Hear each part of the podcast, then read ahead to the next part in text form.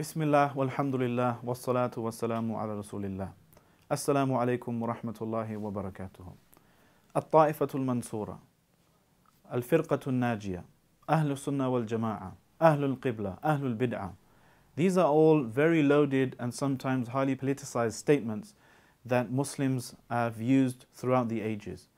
But have we misunderstood them? I spoke today with Sheikh Fraz Farhat to discuss some of the understandings and misunderstandings of the famous uh, hadith of the Prophet ﷺ where he said, My ummah will split up into 73 sects. Have we understood this hadith correctly? Who are these sects? Are they even sects as we understand them today? Let's have a look.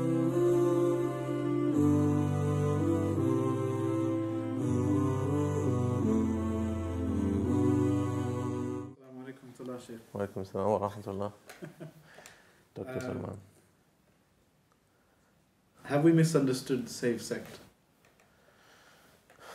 بسم الله والحمد لله والصلاة والسلام على رسول الله وعلى آله وصحبه وسلم So the saved sect uh, is based on the hadith of the Prophet sallallahu alaihi wasallam uh, in which he is reported to have said that um, that my ummah will divide into 73 sects all of them in the fire except for one.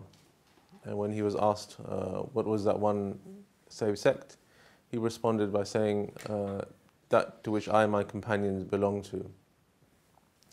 This hadith uh, has various different uh, versions to it, and there's a lot of discussion uh, about the, um, the authenticity and also the various uh, wordings of this hadith. But in a nutshell, this is a hadith in which, uh, upon which the basis of this idea of there being a, a saved uh, sect, a group of Muslims that will be, um, uh, if you like, uh, saved from deviation and misguidance, and that they will be in Jannah, and the other groups or the other sects uh, have, uh, have been declared according to this hadith as being in the fire. Yeah, I mean, this is the, the kind of something we, we always hear uh, hear about, and it's intimately connected with this notion of, you know, Ahlul Sunnah wal Jama'ah, Yes. right? That these are the people who are the, the, the good Muslims, so Yes. quote unquote, in terms of they have the right beliefs and practices and so on and so forth. But it has this notion perhaps done more damage than it was intended to do when it was initially used. This this phrase of saved sect or the you know um, correct Islam. Yes. Um, in many ways, that the uh, the hadith uh, maybe is a statement of fact that uh, there will be, uh, as we witness, and we have witnessed uh, almost, um, you know, for best part of a thousand years, that the ummah uh, has divided into different groups and sects, and some of them being more major, some being more minor. Um, so first of all, that's it, this is it's a fact, and uh, many of the scholars of the past would try to list and document what these different groups are. Um, however, I think uh, in our maybe in our current post-colonial um, uh, era, uh, that's led to the fragmentation of Muslim societies, countries. One of the knock-on effects of that is that uh, Muslims have started to uh, almost view themselves in a, a more sectarian way, and hence this hadith has been used often to perhaps promote incorrectly uh, a kind of a sectarian view of how uh, Muslims are to be. In other words, I am, you know, part of this saved sect, and uh, I am one of the people that are going to be saved from the hellfire, and everyone else by default uh, is in the hellfire and they're astray. Um, and so uh, the, the kind of knock-on effects of of uh, interpreting this hadith in this way is that you um, you look down on on people that might you might deem as being in a different group or sect, um, even though they may not necessarily, according to the hadith, qualify as being part of that sect. So one is understanding the sect, and what does this what does this mean in terms of different sects? Um, you know, does it mean groups and you know parties and ahzab that that uh, you know might you know, might exist for particular reasons in particular societies? But also, very importantly, uh, the idea of, um, well, what does it mean that these different groups are in the hellfire?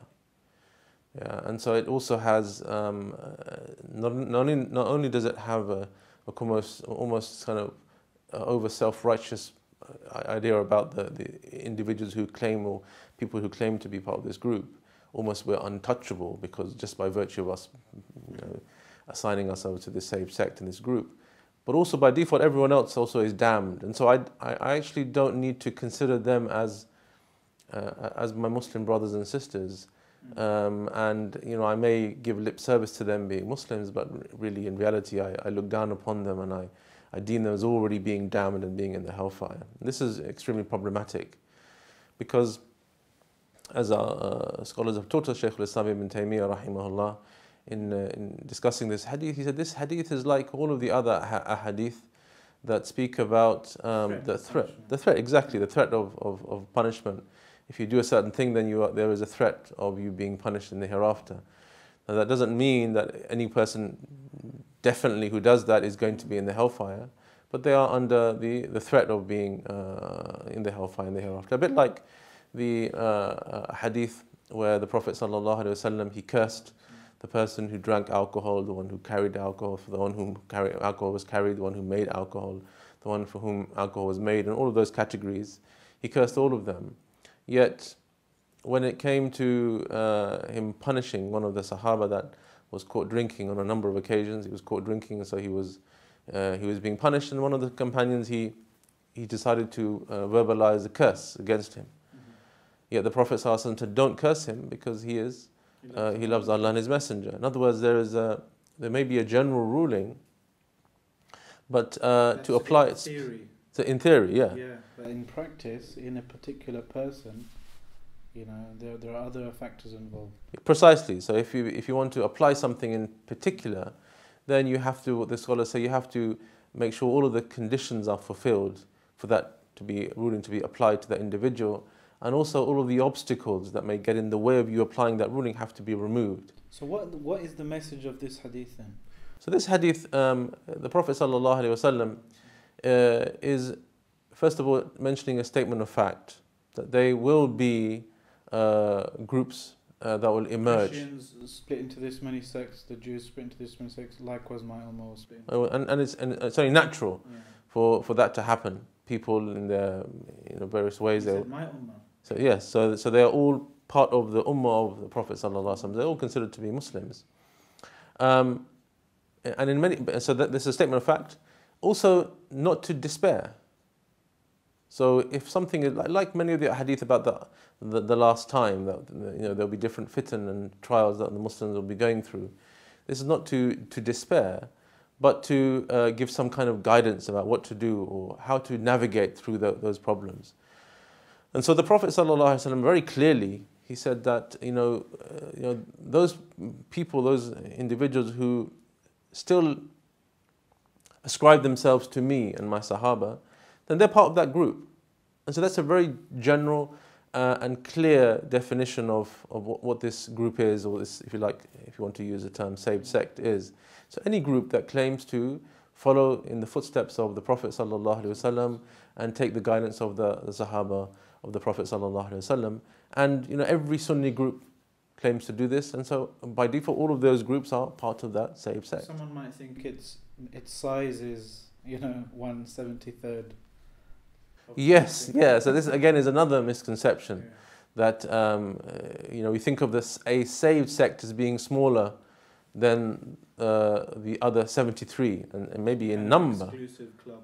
Yes, it's a small, very small exclusive club, and you know there's uh, you know and some people even self self delineate themselves as being the gatekeepers of this club, and so they will they are the ones that will decide who goes in and who goes out, uh, and you know there's various ways in which you know that is uh, you know passed down, or those rulings or judgments are passed down. But actually, in essence, uh, you know every any any individual who who, loves the Prophet and loves the Sahaba and wants to follow them in their footsteps, then he is in part. In fact, the default case of every Muslim is that he is part of that saved sect. So only when someone, you know, through their uh, verbalizing or through their actions decides to go against that, so actively goes against the Sunnah of the Prophet both in theory and practice, or um, has a problem with the Sahaba as a whole, then these are the people that have departed away from this, this saved sect. And by, uh, uh, uh, by other hadith as well suggest that this saved sect actually is the majority. In the hereafter, the, the Prophet describes them as being a Sawad al A'dam, the, the, the, the great group. And so any idea or notion of you know, this being a very exclusive club is contrary to what the, the, the hadith is saying. This is not to, uh, not even to mention that um, there's a you know, big discussion amongst the, the scholars of hadith as to whether this hadith even actually is authentic or not. So it's not one of those hadith that is kind of very popular, found in, the, in all, all of the, the kind of popular books of hadith like Bukhari and Muslim. Uh, they're not in those uh, those books, and so it doesn't have that same it's level of acceptance. Perhaps it's been weaponized um, by some people because naturally you know, if somebody has their own clique, if somebody has their own sect or group, they can refer to a hadith like this for kind of self justification and you know to, to, to label themselves. I, I once asked someone as a joke, you know, what what sect are you? And he said uh, again as a joke, he said, you know, you know that saved one, yeah, that, that I'm, I'm one of those. Yeah, and, and and it can even have worse effects as well. So I remember uh, a very good friend of mine, him, he was telling me um, that he was uh, he, he, was advising a, a, brother in his uh, in his community uh, very hard, harshly for um, having committed a major sin. He had committed, he'd fallen into adultery. And so this, uh, this brother, friend of mine, Sheikh, he was uh, advising him. And as you would, you, would expect, because of the nature of his sin, the advice was quite was quite hard. And, and this particular brother, after a while, he he got a little bit agitated and he said he said, you know, why why are you having go at me? I'm not one of the the bad ones. Yeah, I'm part of the saved sects. so you know, I'm part of you know part of the same Jama'ah. We're not part of those innovated groups. So you know. Uh, and so you know, why, give me give me a break, give me a, yeah, give me a break. Um, and so, so this again, so this this group mentality that um, comes about really from uh, a misunderstanding or misrepresentation of this hadith uh, has this also negative effect. Not only does it have the, have the effect of looking down on your other Muslims and not really treating them as your, as your Muslims, uh, your brothers who you're concerned about and who you love, but also, you know, I'm also uh, almost immune from, you know, from sin. I, I'm, I have a, I have a direct. So lackadaisical in your in your own practice and your own worship. So I have a direct link to Jannah. I'm going straight to it because I just happen to be part of this clique and this group. Um, I think um, part of the issue is just um, the, the our own terminology. We translated and interpreted it as sect. Yes. And when we say sect, we think, okay, it's a clearly identifiable group. You know, there's a boundary. Maybe there's a maybe they share a dress code or mm. you know a particular identifiable practice the hadith isn't referring to that at all. It's it's, it's talking about just a group of people. Could, it could it be that these people are scattered out in uh, across so many other different groups from our calculation and our kind of nomenclature and terminology and, and, and groupings but within you know in, in the sight of Allah they are part they are all part of that Firqatul Najiyah, that saved saved group. I don't understand. So for, for, from our perspective, well, we'll have you know sect A, B, and C, right?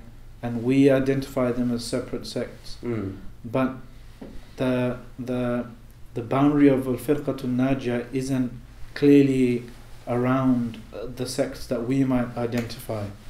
In fact, the circle might transcend all of them. Some of them, some people from each group will be part of the saved sect. Some people from each group will not. And, and yes, and broadly speaking, you you, you don't. Uh, there's no amalgamation of these people that we say now. These all these people collectively together. Uh, they are, are, part of the saved sect, and everyone outside of this, you know, this this group is is is outside of the saved sect. Uh, no country or geographical lo lo location combines or connects all of these people, these individuals, as does you know, the normal groupings that we now are familiar with. Uh, they're not to be con considered like the 73 sects. Yeah. So we might have different groups that do different, that have you know do different functions in Muslim societies, and they do, you know, they, they may give da'wah in different ways. They may, you know, they, they may use the, a name as a vehicle for giving da'wah in a particular time. We should not think of, of that group as being synonymous to one of those, the 73 sects or school of thought for that matter as well. Um, and uh, and so you know y- you may have people you know from all of these groups, yeah, that may be part of the the same sect. I think something that's very intimately related to this is the whole notion of Ahlul Bid'ah, Yes. right? And there's so many harsh statements narrated from the early Muslims about this, you know. Um, don't give your daughter to marry them, don't eat with them, don't, you know, speak with them, don't sit with them. Yes. And my personal favorite, if you see one standing next to a well, throw him in. Yes. I mean, so people see this, these statements, you know, against Ahlul Bid'ah, this phrase called Ahlul Bid'ah, which is kind of like uh, maybe a mirror image of Al Firqatun Najiyah from one respect. Yes. Um, and they think, okay, this is these are you know people I'm not supposed to sit with and you know be nice to, um, and then they go and apply this to you know maybe somebody wiping their face after du'a. Yeah. In, in many ways, this compounds the problem. So you have, first of all, you have already uh, an incorrect understanding of what the this uh, hadith of 73 sects means and refers to. And then you compound the problem by not understanding what bid'ah and the hadith about bid'ah refer to as well. And so you, um, because of a warped understanding or very simplistic understanding of bid'ah, you, you kind of uh, uh, assume that anyone that has uh, or follows a particular uh, habitual practice that may differ from you or may under your uh, you know very rudimentary simplistic understanding of bid'ah be classified as an innovation um, then you kind of delineate them as being part of one of those one of those 73 or 72 groups. Um, and so uh, really we have to uh, understand first of all what do those statements of the, the ulama of the past the salaf what are, they, what are they referring to? What are they talking about? Uh, and secondly, how do we even understand from a holistic perspective what Ahlul Bid'ah and what are you know, innovations? So, you know, innovations uh, fundamentally they, ch- they change the way Islam is supposed to be. Yeah, whether that be in most cases in terms of theology and the way you, th- you think about Allah, about the prophets, about the Quran, or in, uh, in the way you practice your, your, your faith. And so, you know, if we look at the, the early generation of Muslims and how they uh, kind of would, would classify uh, innovations and uh, innovators, then they're talking about really quite major, uh, you know, major mistakes that people uh, fell into uh, and uh, would do that change the way Islam is seen. Yeah, uh, not small, small kind of, if you like, uh, worship people that might do. They, they might use certain methods of worship that, you know, maybe based on inauthentic or weak hadith. Really, they were referring to seismic changes in the way Islam is viewed. Yeah, so things like, for example, how do we view uh, the nature of Allah Subhanahu wa Taala in terms of His names and His attributes? Does He have different names? So you had the Jahmiyyah that, that denied that Allah had any names. You can't say Allah is Ar-Rahman or Rahim. These words don't mean anything or uh, the idea of anyone that fundamentally anyone that commits a major sin uh, then his blood he becomes a non-muslim and his blood becomes halal and so you had a group of people that would end up causing huge amount of, of harm and bloodshed because they according to their interpretation someone who committed a major sin uh, uh, becomes a kafir and if they, they according to their estimation if a person does a particular action and it's a major sin then their blood becomes halal because they're not muslims anymore. So you had people even killing sahaba uh, because of their particular stances. So these, so these are these are major schisms. They're not, they're not small kind of uh, worship or things that person might do in, in the masjid in the corner, you know, in, in, or maybe you know use a particular rosary bead in the masjid. They take that as an example. Uh, and so when the, the scholars of the past, when they were you know, referring to or, or censoring these the innovations, they, they were talking about these types of innovations that fundamentally change the way Islam is supposed to be viewed and practiced uh, and not, um, if you like, the how it's applied now on, on small, if you like, uh, ritualistic uh, actions that may have crept into the habits of Muslims. Uh, as uh, as wrong as they are, they don't qualify as being ahlul bid'ah. That you know, are, are people of, of, of, of following their, their desires and they're following, they're going against the, the following of the truth. No, these are people that uh, oftentimes have, uh, have a, a, deep love for the Prophet, a love for the Sunnah, and they may have fallen into mistakes according to us. It could be that they have a valid ijtihad for, for their actions. Um, we also see another phrase throughout history um, referring to when when talking about these types of things about you know the the the correct or maybe incorrect opinions and so forth. We have this phrase of Ahlul Qibla. What uh, can you explain that? What, what was that used to describe? So Ahlul Qibla, you know, it's a um, it's a broad way of um, assigning or, or considering who are my people, mm. who are the people that I should so, should show allegiance to, have a, a sense of wala for, uh, and so anyone that worships the same God that I worship, the same Allah, faces the Qibla, eats my meat. So whoever eats the meat, you know, the halal meat that we eat, faces our Qibla is is, is our bodies, our Muslims. These are people that we are connected, connected with. These are people that we are connected with, and and, and in many ways, this is uh, describing the, um, the the feeling of ummah that everyone should have. These are all, you know, we may be separated by you know by thousands of miles, but if they're facing the same qibla, they're worshiping the same Allah, they're eating the same food, then they are part of my ummah. They're my brothers and sisters, and I should be concerned Why about use them. this phrase and not just Muslim ummah. What what does Ahlul Qibla give you that, you know, other words don't give you, that were already in circulation? Uh, it may be that the, these words, Allah knows best, uh, denotes a feeling of uh, that we share particular actions, not just the name, but we are sharing a particular action and belief that we believe in the same Allah, hence we're worshipping and praying towards that same in that same direction. This unifies us. Yeah, so this should be a, a, a point of unification that we are all facing the same qibla, we all eat the same you know meat, the halal meat, and so uh, these are the bonds that, that connect us. And so we should concentrate more on the bonds that connect us than the things that may you know may, may separate us in terms of maybe language, culture, and other other things that are of, of lesser importance. Does this include then um, Ahlul Bid'ah? In a, in a in the broader sense, yes. So um, uh, the Ahl Bidah, who in, in broad terms they are they're still Muslims. They're still Muslims. They're still part of the Ummah, as the Prophet described. They're still our our brothers that we uh, Muslims that we uh, we love. Uh, but of course, they uh, have now a greater right over us in terms of now there is a the importance of of, uh, um, of advising, of ordering the good and forbidding the evil uh, they as Muslims, they, they still have that right over us that we should continue to advise in the best possible way.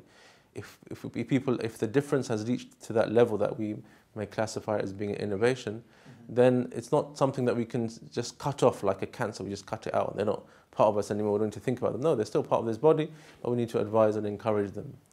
You know, this is lovely the way that uh, Ali ibn Abi Talib radiallahu ta'ala anhu, he described people that had taken arms against him, and, and some of them even had declared him to be a non-Muslim. And so uh, the Khawarij, and, and so he um, is a, a very, uh, you know, it was a very dangerous group, and they, you know, committed a lot of bloodshed and caused a lot of strife amongst Muslims. But uh, when describing them, he said, uh, they are our brothers. إخواننا بغوا علينا. Mm. They are our brothers, but they have oppressed us. They, you know, they've wronged us. Um, and so you, you, you call a spade a spade, and you don't go any further. Um, uh, and so yeah, that's that should be our, our approach. A, um, for some people, it might be a very um, new or shocking way of looking at something to say that people you would consider fair enough they're Muslims, but they're bad Muslims. They're ahlul bid'ah. They're this. They're that heretics. Mm. That you should love them. And in many ways, this is actually part of our aqidah. It's part of our belief that uh, every every Muslim deserves uh, a sense of wala, a sense of love, in accordance with his uh, attachment and closeness to the Sunnah of the Prophet and closeness uh, to uh, Allah Subhanahu wa Taala, and his uh, and how good and pious the individual is, and at the same time, it's not an all or nothing. Mm. So the a, a person might have elements of deviation and sin, which will require us to to not have that l- same level of love that we might have, for example, for someone who is very close to the Sunnah of the Prophet ﷺ, but they still require uh, we still require to have a uh, a love for them because they're Muslims. Mm. Yeah, and so um, this this notion no, notion is of, of kind of not Sometimes people skip to the hatred for the sake of Allah, and then they skip the love part, and then Yeah, and I, and I think in many ways, you know, we, we, we sometimes are uh, affected by Western thought in, in, in the way we think, in that things have to be black and white. yeah, yeah, you either love someone. You either love someone or you hate them. Uh, even the word hate is, is, is, is, is a problematic word because in the English language, the word hate, you know, suggests that uh, everything that I'm going to do, to, if I hate someone, I will try my utmost to cause them the maximum amount of harm that I can possibly do. That's not actually what the word in the Arabic language suggests. Uh, in fact, you know, if you Which word are you referring to? so, al, when we talk about al bara'a. Okay. to disassociate yourself, or when you uh, bughd, yeah, that you. Uh, so, so I mean, it's, and a nice way of thinking about that is that did the Prophet ﷺ have al bara'a for Abu Talib? Mm. Did he have bughd for Abu Talib? Can you, for example, have uh, for your wife, who might be a Christian? Yeah. And, uh, uh, so the, the point is that you may hate the kufr, you may hate the, the shirk, the belief, but that doesn't necessarily mean that you're going to try and cause them harm. Yeah. Quite the opposite. The whole point of, of giving da'wah is because you have that, that, that concern for them, that you have the concern for their well being in, in the hereafter, as the Prophet did for Abu Talib and, in fact, for, uh, for the whole of the Quraysh. Mm. Um, and so, you know, that, that, that, that, that term, you know, you have to hate and, you know, you have to do some things. It can sometimes be misconstrued, misunderstood, and we see in, you know, in terms of uh, how people behave, that they, they, they, in a way that i- isn't consistent with, with in fact how the Prophet ﷺ behaved and how he treated uh, both Muslims and non-Muslims. I mean, if you, you mentioned Ali radiallahu anh. Um, even with his treatment of the Khawarij, even when they did become a major problem, major issue, it's not like he just kind of, you use the phrase cut them off. He didn't cut them off. He didn't kind of expel them from the boundaries of the Ummah. He just said, okay, you, you guys, very weird, you know, you, you're, you're very upset with you, but you just stay over there. Right? You won't harm us, we won't harm you Yeah. and it was only when they breached that you know uh, covenant that there was there was actual war. Correct, and also the, the, and during that time, uh, Ali radiallahu ta'ala also would send people to advise and to, you know, encourage them. Presumably enjoy the protection of you know the the general Muslim ummah. Correct. Yeah, and so it was, you know, uh, they, they were never. In fact, in in in the history of of uh, the Muslim rule rulership, when it was a body before it was dismantled, um, you know, they existed all of these different groups, but they were never excommunicated from the main body of the Ummah. They weren't said like you need to go away now and get out and go somewhere else. Uh, even the heretical groups, the the major groups, they were never, you know, excommunicated from the main body of the Muslims. They were, you know, they were allowed to to exist uh, correctly. They were, th- th- they were, um, uh, they were advised. They were encouraged to, you know, to um, to leave, or you know, the, the the misguided beliefs that they were following and adopted. But there was never this idea of kind of, uh, you know, cutting them off or getting rid of them. Um, and so they have the same rights as all other Muslims have. And if they broke those rights, as those Khawarij did, when, when they um, attacked Muslims, then it was only then that Ali radiallahu anhu put a stop to, uh, to their uh, disobedience, their rebellion. Okay, so um, a something which is intimately connected to this this this notion of saved sect, um, Najiyah, Ahl- Ahlul Bid'ah, is the, the, the, the notion of Ahlul Sunnah wal Jama'ah. Right? Do you think perhaps this word in, in, in maybe contemporary usage does more harm than good? I think it's often misunderstood. Um, you know, this term was, uh, you know, has been used or coined uh, very early on by Muslims, and uh, it was there's a so you know of course Allah the Prophet and they didn't use these terms. Uh, the Prophet didn't use this term, the Muslim was enough.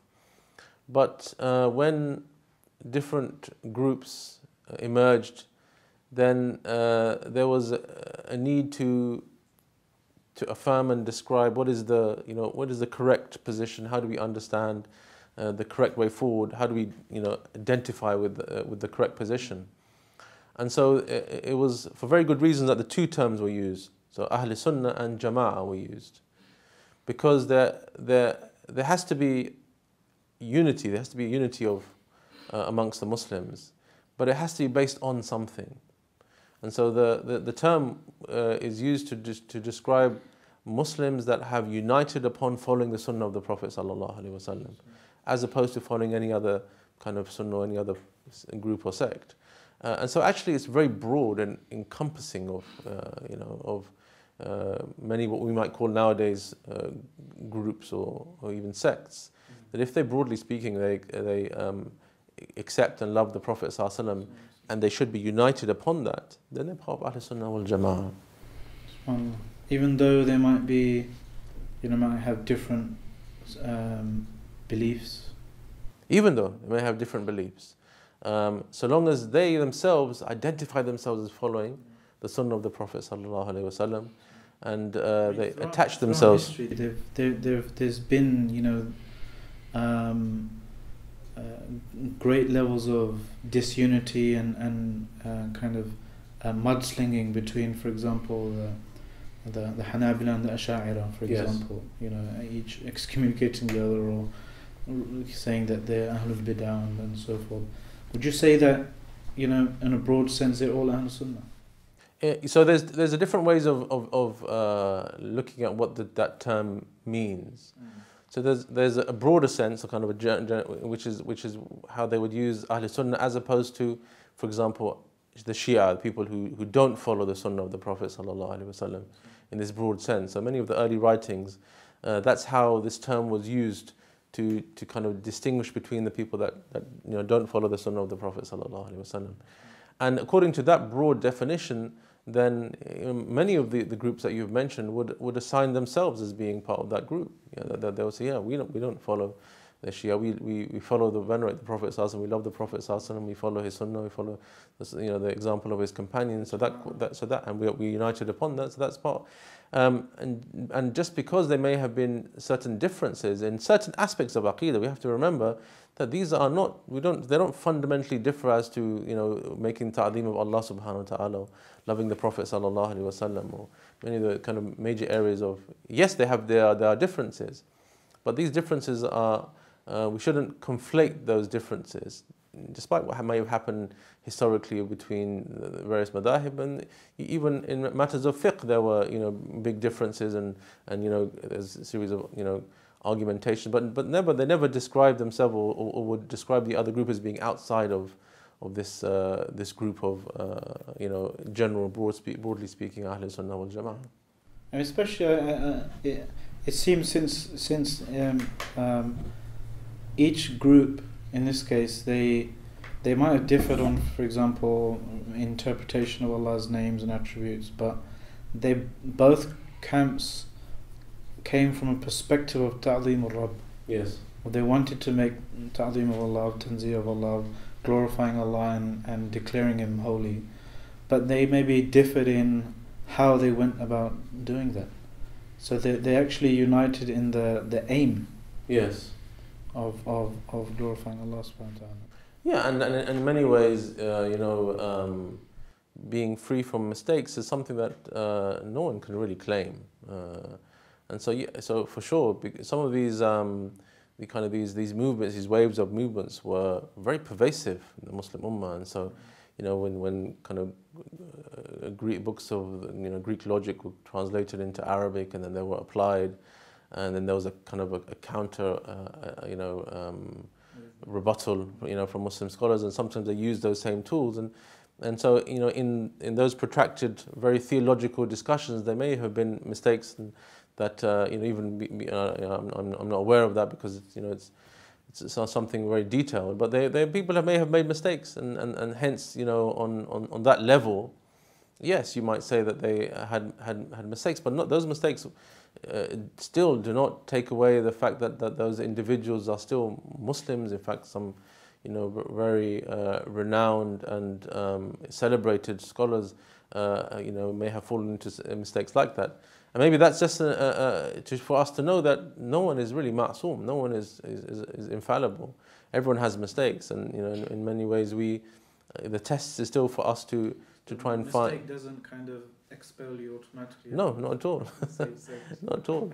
In fact, uh, you know, very famously, Shaykh al-Islam ibn Taymiyyah, rahimahullah, when he, you know, in some of his writings, when he was, he t- talks about his, his discussion and dialogue with, uh, with some of his uh, contemporaries, and he would say, look, you know, if, um, if I were to say the things that you're saying, then I would be a disbeliever.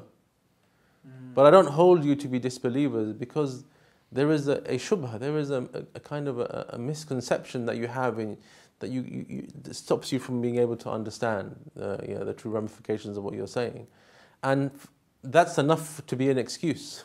that's you know you're excused because uh, so yeah exactly. So you know because you know of this you know in many ways you they wanted to free Allah of any faults and mistakes and so they would describe in a particular way you know that's what stops you from really you know uh, understanding the true nature of this particular area of of Allah's names and, and, and His attributes um, and so that shubha sometimes is very big you know um, you know it's not just a question of establishing the truth and then you know it should be clear for the person.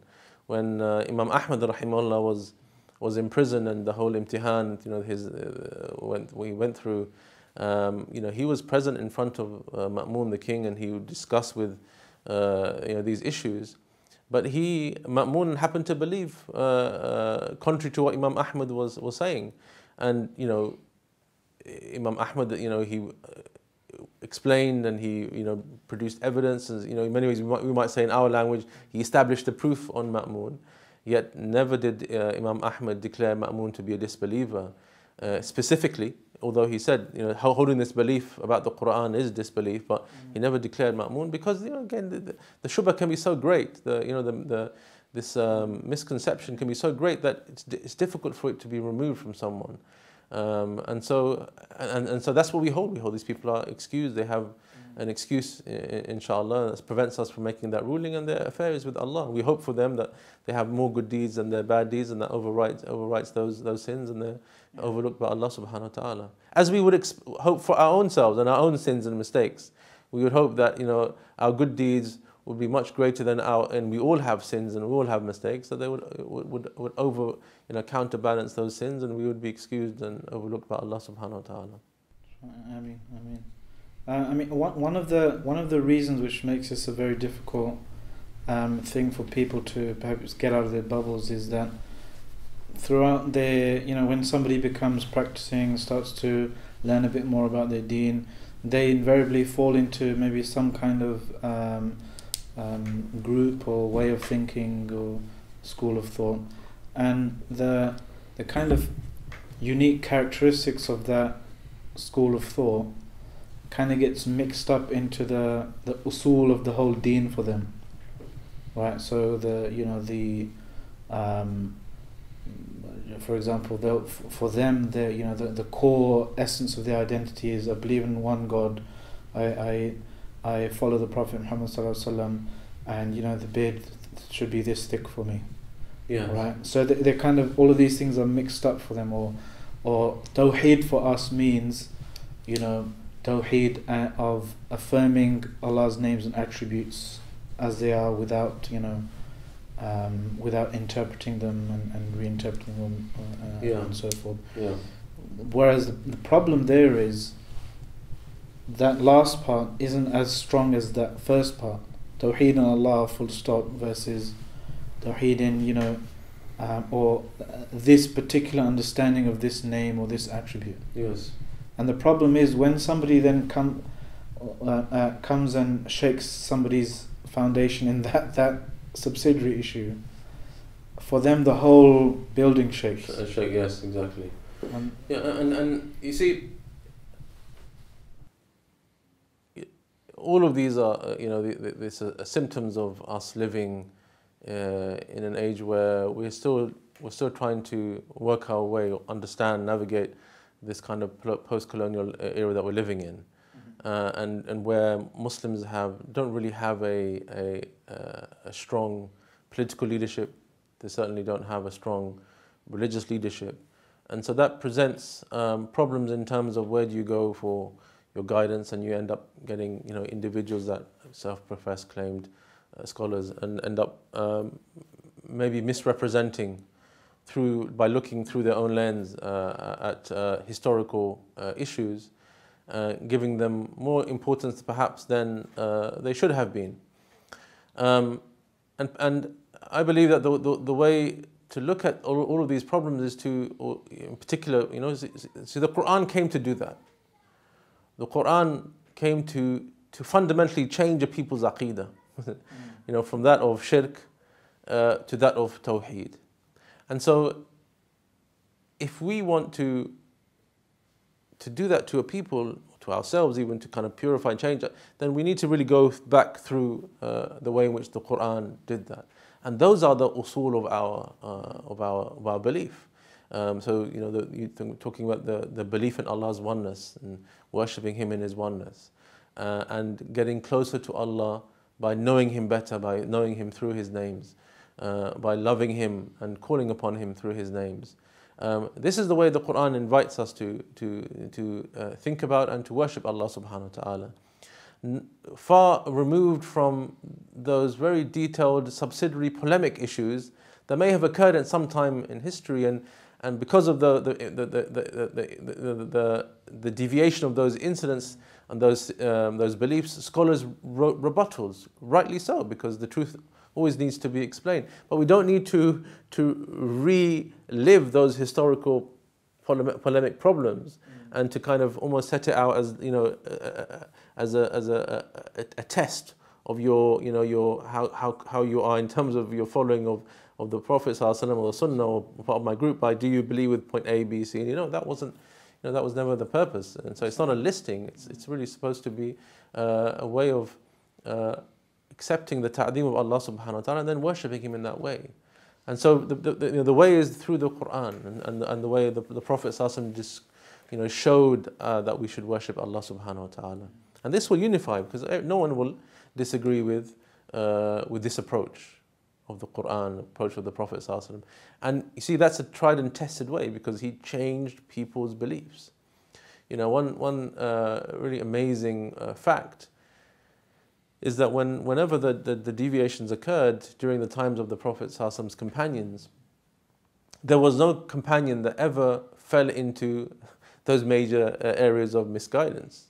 They were never, you know, they, they never fell into khuruj, they didn't fall into the, what the Khawarij did and those ideas, and even um, after them, people that started uh, having problems with the qadr of Allah subhanahu they didn't fall into those mistakes. Mm. You know, because they had such a strong it, was only new Muslims that had, you know, you know, just come come into Islam, um, and weren't that well grounded, um, that ended up falling into these errors and mistakes. And so, you know, because they had that great teaching, you know, they went through the teaching of the Prophet through the Quran, they were able to to understand those issues. And so, you know, maybe we should also. Uh, go back to uh, the Quranic way of describing Allah subhanahu wa ta'ala, the Quranic way of of believing in the akhirah, the Quranic way of you know uh, believing all the, the, different articles of faith that we, we, we hold on to, um, they should not be deemed as just points, a tick box exercise that I believe in that, I believe in that. No, these are supposed to have ramifications in our life. It's supposed to affect our iman. It's supposed to, it's supposed to have uh, effect on the way in which we behave and act. You know, you know, your aqidah is how you do and you act. It's not something that's detached from, you know, from your from your behavior and from your from your actions. And so that's, you know, that, that that's uh, how we should go back and approach this uh, important topic. Mm. And, and there are some books like, you know, Tafsir al-Aqadi from, you know, just, just highlighting those um, those uh, ayat of the Quran that, that deal with specifically these types of issues. You see, I mean, uh, yeah, but the, you also have the Quran. so, you know, start with uh, Iqra, you know, uh, uh, and then Mudathir and Muzammil, and you go and you read through all of the kind of those, the, the Makki surahs and how Allah subhanahu wa ta'ala, he systematically, yeah, he systematically rebuttals all the kind of different the the, the, the beliefs that are wrong. Uh, and so those are the things that uh, you know we should we should be concentrating on, and, they're, and they're not difficult. Of course, if you want to you know go into more detail, you want a more uh, scholastic you know uh, understanding of these of these final elements, then, then there are different books that you may refer to. You know, I remember even when we were studying uh, kind of uh, very detailed areas of of of aqidah, our teachers will say to us, you know, when you go back to your countries, don't teach this to the people. this is not meant for, you know, the, the you know, you just teach the, the, the, Quran and the Sunnah and those, those pure revelation. These are just so that you're able to understand historically what happened and how people went astray, and so you have the tools to be able to uh, to navigate your way around that. But it's not supposed to be taught to the people like that. Um, you know, you teach. I think aqidah as a notion and, and, as a science is a very uh, important discussion for us to have. Um, but it's a different discussion. I hope to uh, pick your brain on that one day in the future, inshallah. inshallah. But as for today's discussion, um, khairan. Was, uh, was um, very, very interesting um, discussion indeed. An interesting discussion indeed. That was Sheikh Fraz Farhat. I've been your host, Salman Butt. I hope you enjoyed the discussion as much as I did. And as always, thanks for watching, reflecting, and sharing. Assalamu alaikum wa rahmatullahi wa barakatuh.